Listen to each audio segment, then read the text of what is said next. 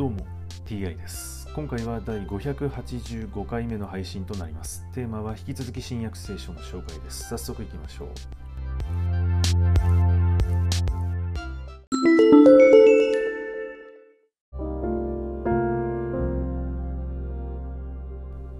新約聖書第584回。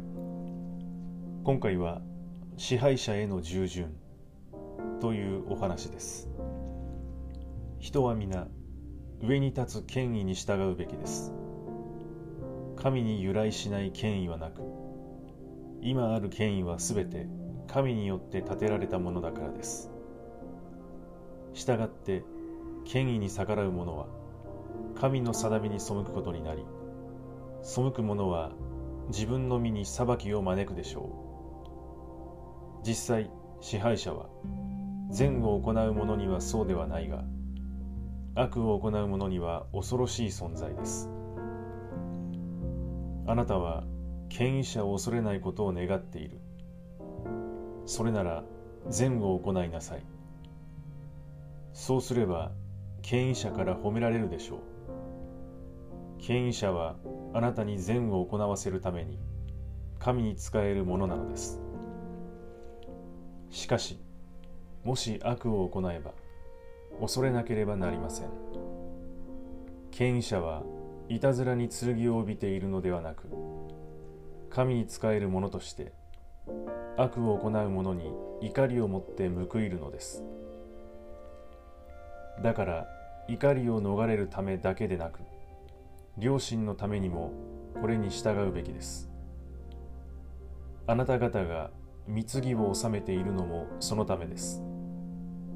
権威者は神に仕えるものであり、そのことに励んでいるのです。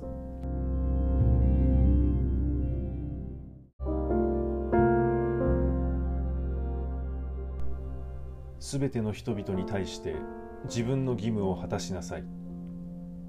貢を納めるべき人には貢を納め、税を納めるべき人には税を納め、恐るべき人は恐れ、敬うべき人は敬いなさい。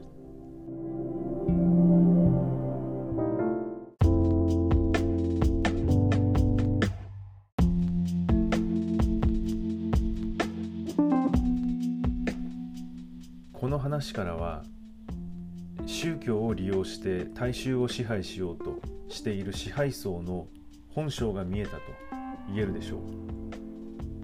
お話の冒頭部分、人は皆上に立つ権威に従うべきです。